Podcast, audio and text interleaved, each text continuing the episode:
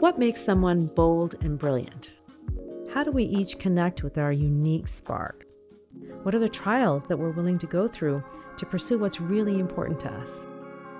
My name is Hannah Anam, and I'm the co organizer for TEDx Centennial Park Women. Our mission is to make Atlanta a city where women thrive. At our recent TEDx event, we got the opportunity to ask changemakers, innovators, and really anyone with a great story to share it. Welcome to this story. So yeah, so you were a speaker. You're the second speaker that we are interviewing on here today. Could you tell me a little bit about what you spoke about? I bust myths about men, especially mm. around modern fatherhood. There are a lot of myths about modern dads, and I correct those myths and use the facts, the truth, to help advance gender equality initiatives. Okay, what are some of these myths? Oh, there's so many. That men um, are lazy at home. That uh, they don't work as hard uh, in general as women.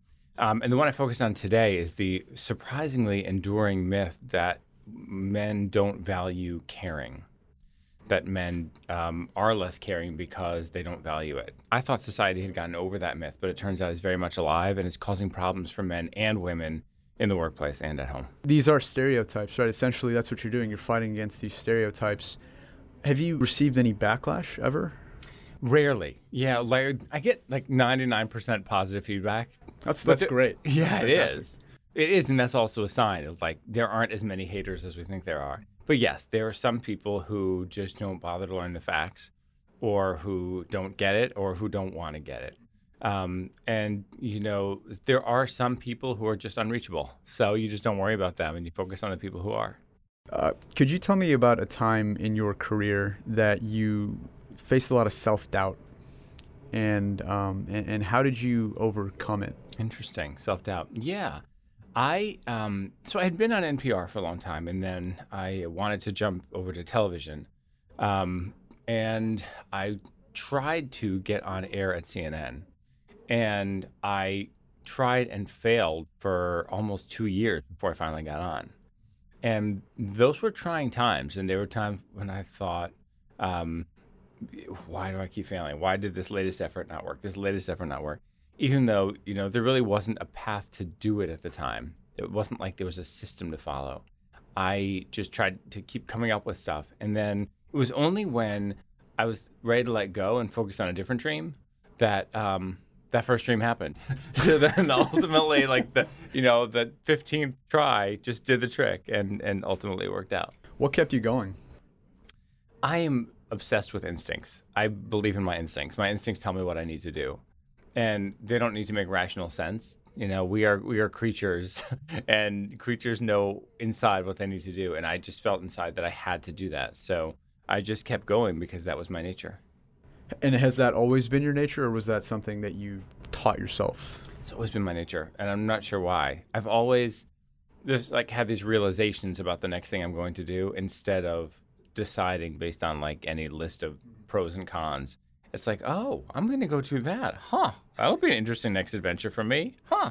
It's like I'm finding out uh, from something inside me that tells me, and then I go pursue it. And so, besides speaking today, um, what what are you excited to see at this conference specifically? Mm. Well, I really like TEDx because it brings together an interesting selection of of speakers with different experiences. And you know what I look for is passion. So if someone steps up and they're really passionate about what they do, um, then you know that can be contagious, and it makes you want to learn what makes a person so passionate about that. Um, and you know, just like anyone, I want takeaways. So, like in my talk, I, I devoted the last couple minutes to here are uh, some very concrete steps you can take and do this. Um, so I listen for that as well. And plus, you know, getting to attend a TEDx means that you also get to chat and mingle and have conversations that are outside these little tiny blocks of time that we get to speak. So, you know, I, I gather insights from that as well. So it, it, it's essentially a very big learning experience for you as well. Yeah, yeah. I mean, it's it, you know, I come into it with an open mind, which is what you have to do, and I come into it knowing like, I, I don't know what I'm going to hear about, but I know that this group of organizers is so good at what they do that they would only have speakers here with something genuinely worth my time. Right, absolutely. And you know, I, I keep thinking about you know your topic that that you spoke on today, and it and it's it's addressing equality from a very non-traditional standpoint, right? And and I wanted to know, you know, we have the, conversation on diversity has been in the forefront of our cultural consciousness for a very long time now, and and I, I wanted to ask you specifically from your vantage point, where do you see this going? Right. No, you're absolutely right. Um, and it's something that we don't hear a lot about. And what I talk about is the fact that we need to support men as equal caregivers, or we will never give women equal opportunity in the workplace. There are all these structures that push women to do all the caregiving and prevent men from having equal access to caregiving.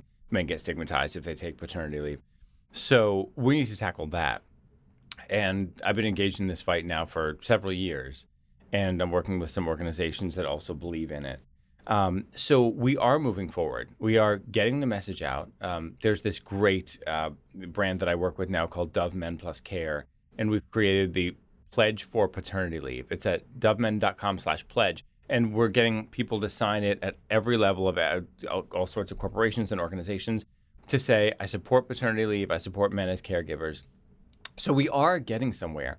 Um, we're not getting much at a federal government level for now but we are at the state level. And so I am hopeful that our culture will keep moving forward and that more and more people will wake up to the importance of solving this. And I, I do believe that um, you know, by the time my kids grow up, things will be better. A special thanks to our guests, our team, our sponsors, and of course, the wonderful Audiographies team who produced this podcast for us. Please join our community at TEDx Centennial Park Women to help Atlanta be a city where women thrive.